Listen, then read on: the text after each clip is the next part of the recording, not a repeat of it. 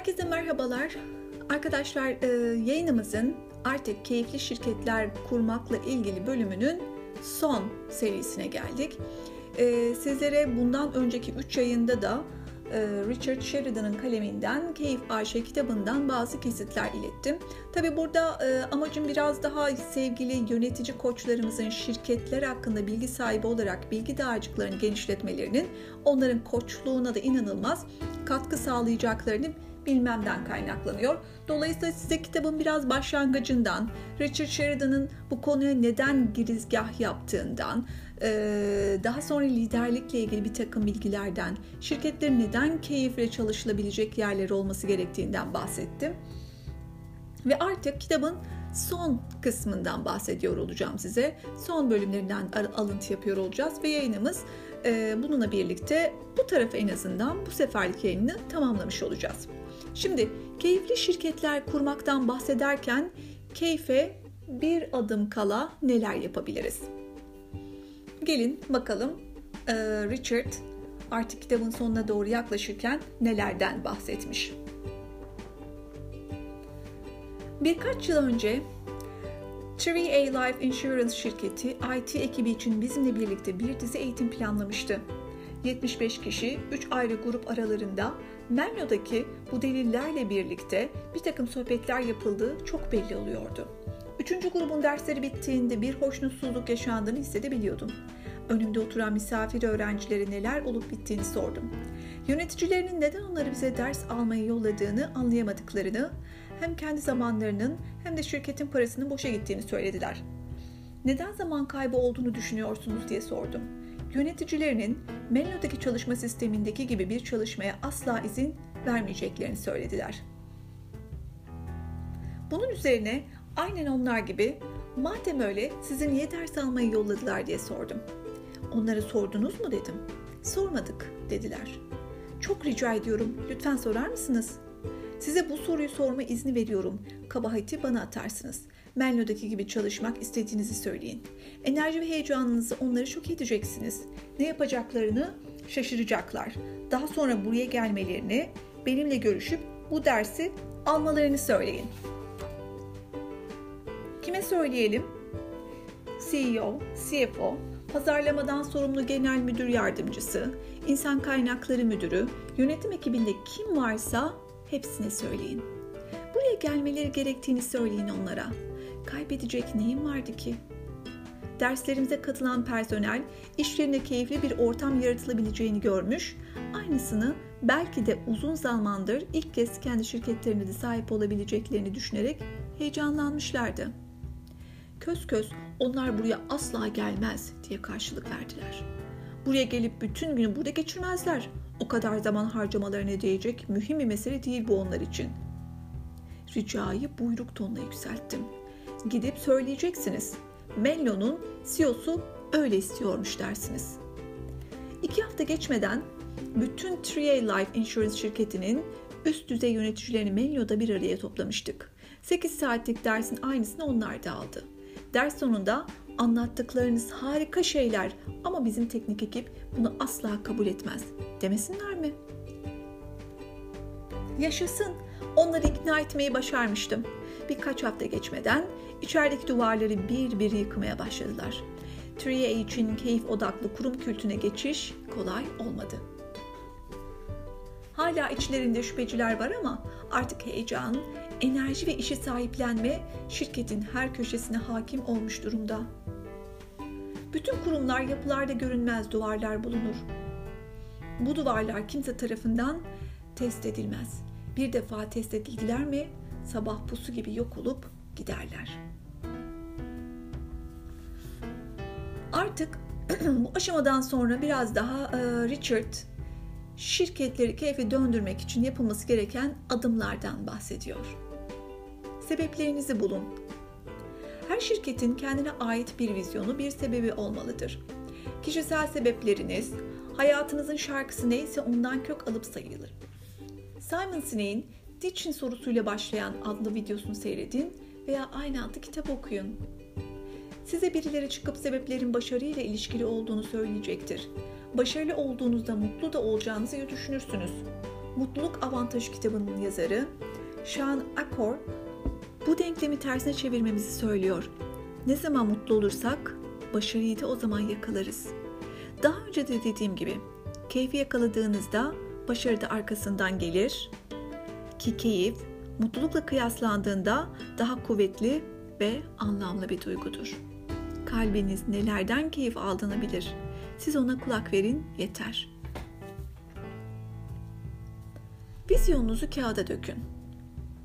Bilgisayarınızı açın veya bir kağıtla kalem alın ve sessiz bir ortamda bir saatinizi gelecek 5 yıl için öngörülerinizi düşünüp yazmaya ayırın.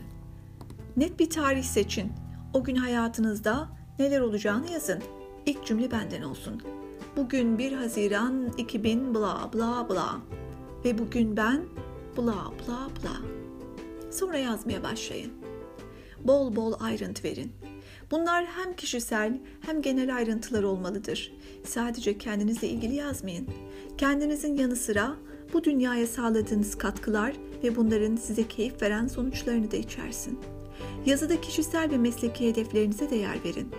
Yazdıklarınız sizi şaşırtacak. Çünkü size bunları yazdıran beyniniz değil, kalbiniz olacak. Yazıya döktüğünüz size ne istediğinizi değil, ne hissetmek istediğinizi gösterecek. Kendi yazdıklarıma gelince, aileme yakın olmak istediğimi gördüm. Yaptıklarımızla onların yaptıklarını desteklemeyi istiyordum. Ayrıca Mello çalışanları için sınırsız mesleki ve finansal gelişim imkanları sunmanın öncelikli hedeflerim arasında olduğunu gördüm. Son olarak topluma ve bütün dünyaya karşı görev ve sorumluluklarımı sıraladım. Yazdıklarımdan bir bölümünü sizlerle de paylaşmak istiyorum. Bugün 1 Mayıs 2018. İlk dergisi çalışma ortamlarına göre en başarılı küçük şirketleri belirledi ve bunun için bir de konferans düzenledi. Konferansta konuşmacı olarak yer alacağımdan konuşma metnim üzerine çalışıyorum. Beni açılış konuşmacısı seçtiler. Yakında yayınlanacak üçüncü kitabım Esin Kaynağı, girişimciliğin keyfinden bahsedeceğim. Menlo İnzivaları adını verdiğim etkinliğimiz için hazırlıklarım da sürüyor. Bu geleneği 2013'te Keyif Ayşe adlı kitabım basıldıktan hemen sonra başlattık. Bir hafta süren inzivalar yapıyoruz. Bu inzivalar en önemli inovasyonlarımızdan bazılarının ortaya çıkmasını sağladı. Menlo'nun artık dünyaca tanınan kurum kültürünün bazı ince ayarlarıyla uğraşmak da ayrıca keyif verici oluyor. James de yanımda olacak. Hala çok iyi dostuz. Dünyanın bize deli gözüyle bakmasına yol açan ama her nasılsa yürüyen bazı iş denemeleri yapıyoruz ve bu da aramızdaki iş ilişkisini güçlendiriyor. İkimiz de golfte hatırı sayılır bir ilerleme kaydettik. Menlo Şirketler Grubu yıllık toplam 60 milyon dolar ciro elde ediyor. Hala halka kapalı bir şirketiz fakat kar paylaşımı ve tersine kaldıraçlı oyun modeli Menlo çalışanları üzerinde çalıştıkları projeye ortak olmak için kendi gelirlerinin yarısının kadarını koyuyorlar. Ann Arbor da onun üzerine milyoner milyonerler yarattı. Bu kişiler her ne kadar maddi anlamda bağımsızlıklarını kazanmış olsalar da ne ilginçtir ki hala şirket bünyesine kalmayı tercih ediyorlar. Menlo'da 350'den fazla kişi çalışıyor. Ancak çevremize yaptığımız etki ve katkı gelirlerimiz ve istihdam rakamlarımızın çok ötesinde. Ann Arbor'un en başarılı bazı girişimcilerinin geçmişi doğrudan doğruya Menlo'ya uzanıyor. Bazısı bizimle çalıştı, bazısı ise şimdi çok tanınan kaldıraçlı oyun modelini kullanarak Menlo ile ortaklığa girdi. Bazılarına ise ben, Bob ya da James akıl hocalığı yaptık. Menlo, sivil toplum faaliyetlerinde de çok aktif bir şirket. Ann Arbor'da faaliyet gösterip de bünyesinde en az bir Menlo çalışanı olmayan bir sivil toplum kuruluşu yok diyebilirim. Yönetim kurullarının başkanları çoğunlukla bizim çalışanlarımız. Şehrimizdeki hemen hemen her sivil toplum etkinliğinden de en büyük sponsoruyuz çoğunlukla. İnsani hizmetler sektörü, erken yaşlardaki çocukların eğitimi ve sanat bunlar arasında yer alıyor. Yüzden fazla Menlo çalışanı şehirde ve yakın çevredeki okullarda çocuklara mentorluk yapıyor. Ayrıca Detroit şehrindeki Cornerstone okullarında da 20 çocuğun sponsorluğunu üstlendiler. Menlo, bininci stajyerin mezuniyetini kutlamaya hazırlanıyor. Menlo Stajyerlik Programı, ülkedeki yüksekokul ve üniversitelerin de takdirini kazanmış bulunuyor. Yeni nesil teknoloji ve tasarım liderlerini bu modeli esas alarak yetiştiriyorlar. Bu yılın inziva etkinliğini eşsiz Elk Gölü üzerindeki evimizde düzenliyoruz. Hem iş hem eğlenceli çok güzel vakit geçireceğiz. Etkinlikten sonra Carol, kızlar, damatlar ve torunlarla bir hafta daha kalacağım. Gelecek yıl işimiz çok daha fazla olacak. Aramıza iki yeni torun daha katılacak çünkü. Dönüp geriye baktığımda vizyonumu gerçekleştirmeye her yıl biraz daha yaklaştığımı görüyorum. Bu mektupta tasvir ettiğim keyfi bana sunacak şirketi kurma yolunda emin adımlarla ilerliyorum. Benim mektubum böyleydi. Sizin mektubunuzda neler diyor? Diyerek mektup kısmını da aslında tamamlamış oluyor. Biraz önce de söylediğim gibi Richard aslında keyifli şirketler kurma yolunda bir takım adımlar atılmasından bahsediyor. Bu nedenle her gün aksiyonlarınızı yazabileceğiniz maddeler belirleyin demiş ve kendisi yazmış. Size de örnek olarak ilettim zaten. Küçük ve basit denemeler yapmanızdan, yapılmasından bahsediyor. Kolay değil ama buna emin olun değecek olduğundan bahsediyor. Ve artık son sözle bu maceranın sonuna geliyor. Bu nedenle biraz da size Richard'ın son sözünden başlayacağım. Yine güzel bir söz var. Thomas Edison demiş ki, memnuniyetsizlik ilerlemenin ilk şartıdır. Dünyayı aydınlatmak. 21 Ekim 1879'da Thomas Edison, New Jersey eyaletinin Menlo Park şehrinde kurulu laboratuvarlarında bir akkor flamanlı ampulü yaktı. Ampul yapan ilk kişi değildi ama onunkisi gerçek manada pratik ve yararlı bir icattı. Edison, ampulü icat eden kişi olma derdinde değildi herkesin rahatlıkla alıp kullanabileceği pratik bir ampul yapmak için ekibiyle birlikte yoğun bir çalışma yürütüyordu. Işık verecek ve güvenle kullanılabilecek bir icat yapmanın çabası içindeydi. Dünyayı sistematik ve kalıcı bir biçimde aydınlatacak ışığı sunmak için çok farklı bir ekip ve kurum kültürüne ihtiyacı vardı. Edison ve ekibi o küçük laboratuvarda dünyayı öyle bir değiştirdi ki bu değişimin etkisini 130 yıl sonra hala ilk günkü gibi hissedebiliyoruz. Edison'da bir başka Amerikalı mucit Henry Ford da Michigan kökenliydi. Edison Ohio'da doğmuştu ama ailesinin doğumundan kısa süre sonra taşındığı Port Huron'da büyümüştü. Ford ve Edison çok yakın iki arkadaştı. 21 Ekim 1929'da iki dost Michigan'daki Dearborn'de kurulan Edison Enstitüsü adlı tarih müzesinde bir araya geldiler. Ampulün icadının 50. yıl dönümüydü. Edison'un laboratuvarı müze bünyesinde yeniden oluşturulmuştu. Edison Ford'un yanında oturmuş, ampulün ilk yanışını yeniden canlandırıyor, bir yandan da Menlo Park icat fabrikasının tekrardan oluşturulmuş halini hayranlıkla seyrediyordu. Henry Ford, Edison Enstitüsü'nü kurarken tarihi öneme sahip, yok olup gitmeden önce tekrar oluşturarak yaşatmaya amaçlıyordu. Edison ve ekibinin başarılarını onurlandırmak için New Jersey'de bulunan ve artık harabeye dönüşmüş durumdaki laboratuvarda bulabildikleri her şeyi müzeye taşıdılar. Her taşı, her tuğlayı, her tahta parçasını numaralandırdılar ve bir trene yüklediler. Binanın altından da toprak aldılar ve sonradan Greenfield Village olarak anılacak olan Michigan eyaletinin güneydoğusundaki şehre getirdiler. Toplanan bütün parçalar burada dikkatli birleştirilerek Edison'un laboratuvarı yeniden oluşturuldu. Burada büyüyen her çocuk Greenfield Village'i her yaz bir kez mutlaka ziyaret eder. Ben de ettim. Burası girişimcilik, inovasyon ve yaratıcılığın kalbidir. Ford, ülkenin dört bir yanından binaları ve tarihi eserleri bir araya getirip gelecek nesillerinde görebilmesi için bu müze kompleksinin çatısı altında muhafaza etti.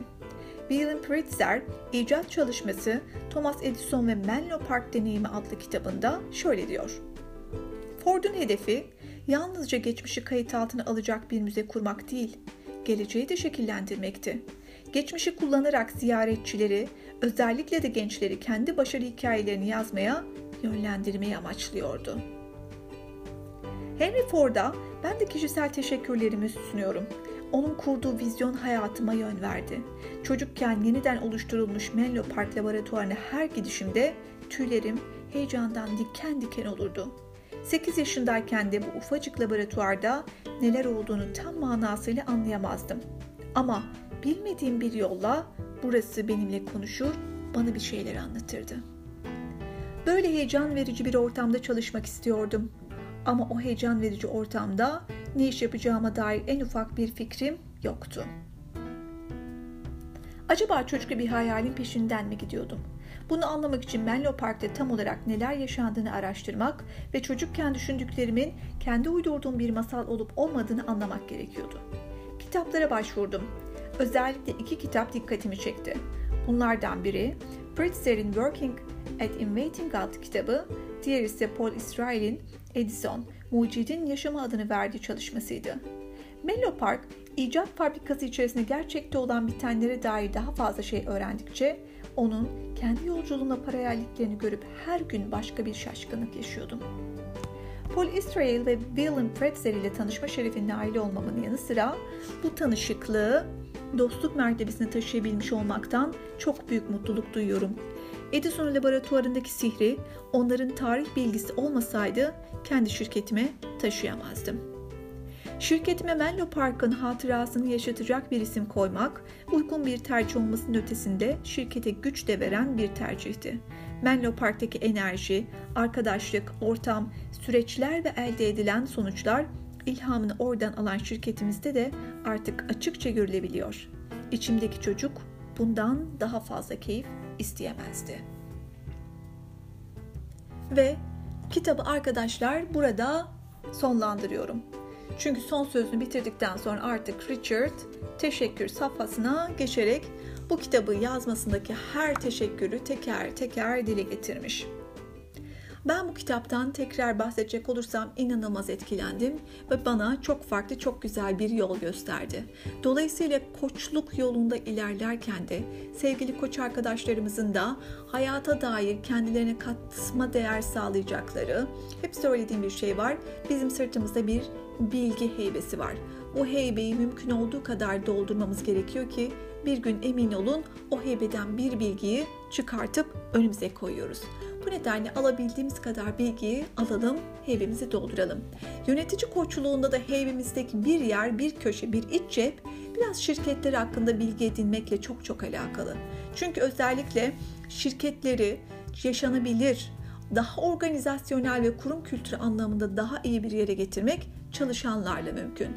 Çalışanların da birer yönetici olduğunu, birer aslarının olduğu kişiler olduğunu düşünürsek yönetici koçluğu bu anlamda bize yol sağlayacak.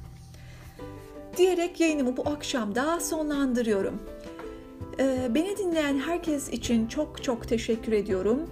Kitabımız Richard Sheridan, Keyif AŞ, Çalışmaktan Keyif Alınan Bir İş Yeri kitabı. Merak edenler, okumak isteyenler alıp okuyabilirler. Ben küçük kesitler sunmuş oldum sizlere. Bir sonraki yayında çok farklı bir yayında karşınızda olacağım. Şimdilik herkese sevgi dolu bir gün diliyorum. Herkes kendisine iyi baksın. Hoşçakalın, sağlıcakla kalın. thank